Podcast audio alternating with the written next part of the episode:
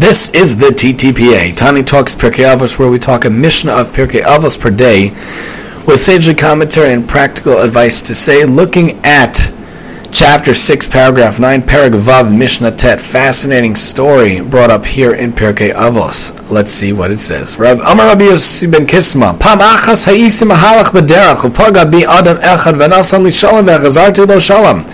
Amaru Rabbi Me'ezer Makomata, Amarti lo Me'ir Gadola Shal Chachamim V'Shal Sofer Money. Amar li Rabbi Ritzoncha Shatadori Manu B'Mekomenu V'ani Etin L'cha Elef Alafim Dinarei Zahav V'Avanim Tovos Margolios. Amarti lo B'ni Im Ata Nosin Li Kol Kesef V'Zahav V'Avanim V'Tovos Margolios Sheb Olam. Eini Dar El B'Makom Torah L'Fisha B'Shas Pitiroso Shel Adam. Ein Malavim Lo Adam Lo Kesef Lo Zav Lo Avanim Tovos Margolios El Torah Mas and Tovim Bilvad. שנאמר בהסלך תנחה אוסך בשך פחד תשמור עליך והקיצוץ היא שיחך בהסלך תנחה אוסך בעולם הזה בשך פחד תשמור עליך בקבר והקיצוץ היא שיחך לעולם הבא וכן כסף בספר תהילים על ידי דוד מלך ישראל טוב ולתהורס פיך מאלפי זהב וכסף ואומר לי הכסף ולי הזב נאום השם צבאוס so Rabbi Yossi ben Kisma said, One time I was traveling on the road and a certain man met me and he greeted me and I returned his greeting. I returned his greeting. He said to me, My teacher, where are you from? I said to him, I am from a great city of sages and scribes. This man realized that Rabbi Yossi ben Kisma was a great Torah scholar because he was totally occupied with his studies even when traveling. However, we should have that even on a small level. Had Rabbi Yossi been not been studying so intensely, he would have noticed the man and greeted him first, as the Mishnah taught earlier. Greet every person that that greets you, greet them first before he greets you, from 415, and Derech Chaim points out, because Rav Yossi was a great scholar, the man wanted Rav Yossi to move to his town. For this reason, you first asked Rav Yossi where he was from. If Rav Yossi would answer he is from a town that is not a place of Torah scholarship, the man could simply ask Rav Yossi to move to his town. But if Rav Yossi would answer that he is from a place of scholarship, the man would know that he would have to entice Rav Yossi to leave. Rav Yossi understood the man's intent, therefore did not even bother telling him the name of the city, just that it was a great city of scholars and scribes, as pointed out by the Derech Chaim.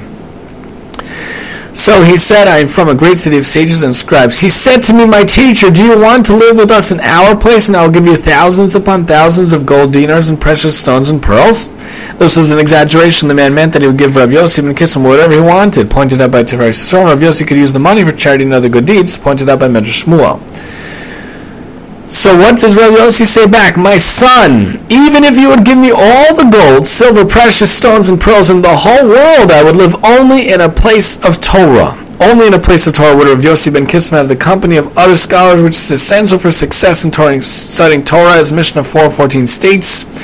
It is your college who will establish it for you. Do not rely on your understanding. Your knowledge and understanding will constantly be sharpened by discussing, debating the meaning of things with your colleagues. You will not reach a level of understanding on your own. Pointed out by Tiferes Yisrael. though Rav Yossi could have used the money for charity, he considered it more important to stay in the town of Torah scholars. Pointed out by Medrash Shmuel. Had the man wanted Rav Yossi ben Kisma to teach Torah to the townspeople, Rav Yossi would certainly have accepted. However, the man said, only do you wish to live with us implying that Rav Yossi would not have any authority over the townspeople but would merely live with them, serving as some sort of figurehead who would bring the town honor and glory, pointed by Derech Chaim. So Rav Yossi says, no, even if he gave me all the gold, silver, stones, and pearls in the world. For at the time of a person's death, neither silver, nor gold, nor precious stones, nor pearls accompany him, but only Torah and good deeds, as it says in Mishlei, when you travel, the Torah will guide you. When you lie down, it will protect you. When you wake up, it will speak for you. The verse refers to three different stages. When you travel in this world, it will guide you when a person travels in this world, making his way to the world to come, the Torah is this guide pointed by the Derech. When you lie down in the grave, it will protect you. Uh, after a person's death, when he is laid to rest in the grave, the Torah he studied protects him from suffering. Derech points out. And when you wake up in the world to come, it will speak for you. At the resurrection of the dead, Techias Hameisim, when man will rise again and be judged, the Torah he studied will speak up on his behalf. Rashi to the Pasuk. So it is written in the book of Tehillim by David, king of Israel, David Melech Yisrael, the Torah of your mouth is better for me than thousands in gold and silver.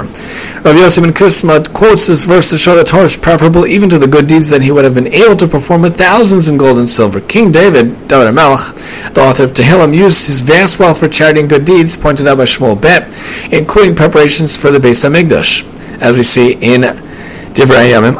Nevertheless, David HaMelech wrote that Torah study is better, pointed out by the Medrash Shmuel, and it also states in Chagai, mine is the silver, mine is the gold, the word of Hashem, master of legions.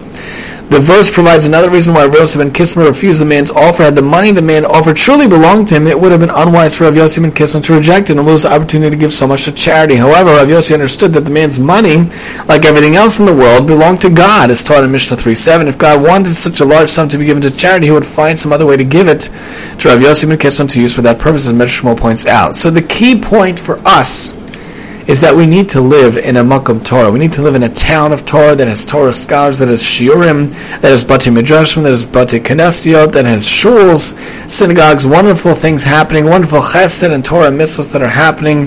I happen to find that is the case in our town. I love our town.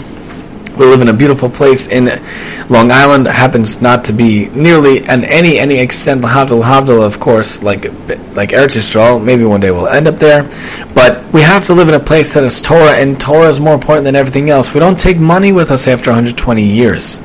We don't take gold and silver and stones or house or car or anything with us after 120 years. Nothing material. All we take is hopefully our good name, the Torah, the mitzvahs, and the chesed that we did over the years. So remember to keep a life lived a Of mitzvahs of chesed, to keep a life where you're involved in a community, a town that has Torah scholars, that has Torah, and that has good things in all different ways. Join us next time as we talk about five acquisitions here, finishing up almost this season before we take our big summer hiatus here on the TTPA, and I'm your host, Tani.